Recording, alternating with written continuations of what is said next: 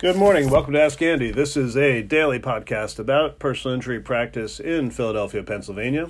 I'm Andrew Neuwirth, and you can reach me on the web at Neuwirth Law, N E U W I R T H L A W dot com, or through LinkedIn or Facebook or whatever you choose. So, I wanted to talk to you today about slip and falls and what is a good case and what is a bad case or a weak case.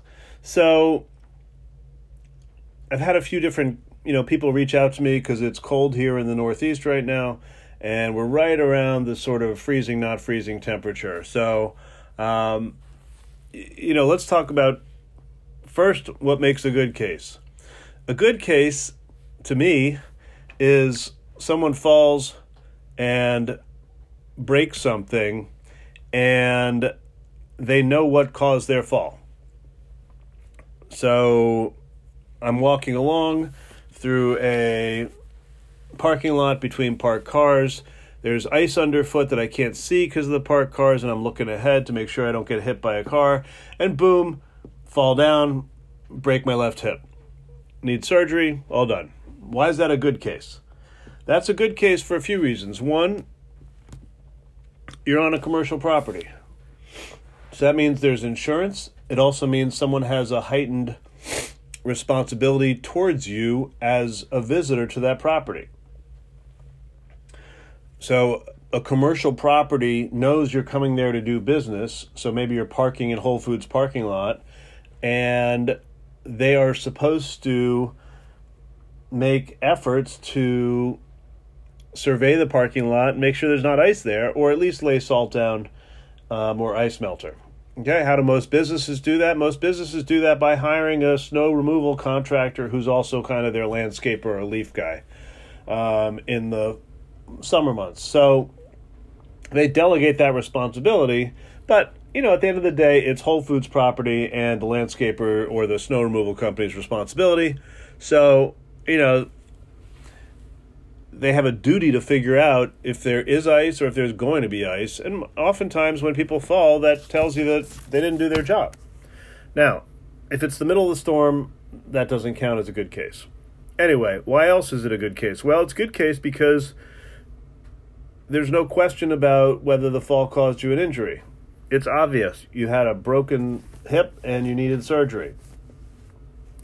All right, so that's your that's your good strong case. You know there's insurance. You know what happened. The only weakness in that case is if the per, you know if my client says I have no idea what caused me to fall. I just ended up on the ground. Um, so you know that's that's the weak point in cases in Pennsylvania at least is that you got to be aware at least after the fact of what caused you to fall. All right, so here's the flip side of that what's the weakest possible case you could come up with? Well, you're walking down the sidewalk in front of your home that you own, and there's a slight depression in the sidewalk where the sidewalk blocks have sort of sunk down below the curb line, and you catch your foot in there, you fall down and you injure your back and you've got a prior history in your medical records of um, back pain over the course of your life. So, why is that a weak case? Well, first of all, did you fall on a commercial property? No. So, why are we concerned about that? Well, now all of a sudden, in front of a jury or in front of the lawyers for the other side, you know, it's a little less um, David versus Goliath that you know you're suing residential property homeowners. Everyone's got homeowners insurance. They know the rates are going to go up, and they know you know kind of yeah, is it the homeowner's responsibility to fix the sidewalk? Yes, they do. Some townships yes, some townships no. So one, it's a little less appealing because it's not a commercial defendant. Two, it was outside of your home. So what does that mean? Well. What that means is that you've probably walked that plot of sidewalk or that section of sidewalk thousands of times since you own the home. It may even be your responsibility that it's there, or you should have called someone or told someone. further, like unlike the business situation, you're not there for a business purpose, so there's a very low level of obligation or duty from the homeowner, you, to you you yourself.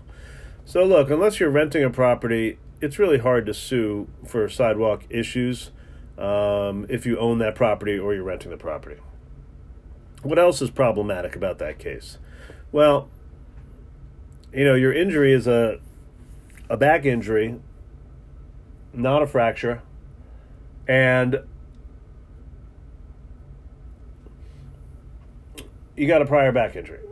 Now,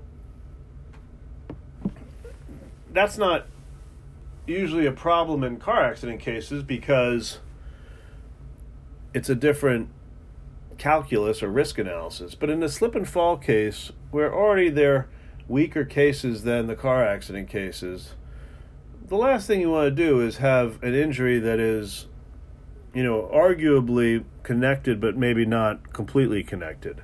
So, you know, what does that mean? Well, you got this pre existing condition. All right. So the pre existing condition you know, may have been worsened, and you certainly have a claim that your case, your injury was worsened, but is it sympathetic? Is it, you know, believable? That's what you're fighting against. So, why is that scenario a weak one? Well, you've got a weak claim against a non commercial defendant, and you've got a mediocre to weak injury claim. So, overall, like, as a lawyer, like, you don't like that case the person may have, you know, a back injury. They may be wronged and aggrieved, but as the lawyer, you know, that may not make sense to take. And as the client, you got to understand like the lawyer not wanting to take that case indicates that it may not be a strong case. And, and as the client, that's something that's got to be understood. Now, a lot of people say, well, you know, can you just write a letter? Yeah, but the letters usually, in slip and fall cases, don't get very far.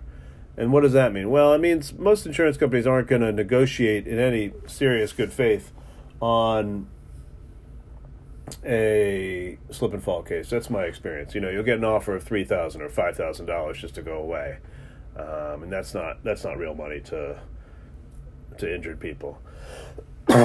so, you know, there's a range of cases in between there that you know all sorts of permutations, all sorts of defendants, and all sorts of injuries. And you know there are great slip and fall cases, and there are weak ones. They all have their issues and problems. Um, there are a lot of defenses. One of them is you can't sue if you fell during a storm. Another one is like, you know, if you're walking towards an open manhole and you see the open manhole and you keep walking, you fall in, that's on you. It was open and obvious. Now, if you're walking towards that open manhole and it was nighttime and there was no guard around it or no lighting, well, that's not on you. That's a good case.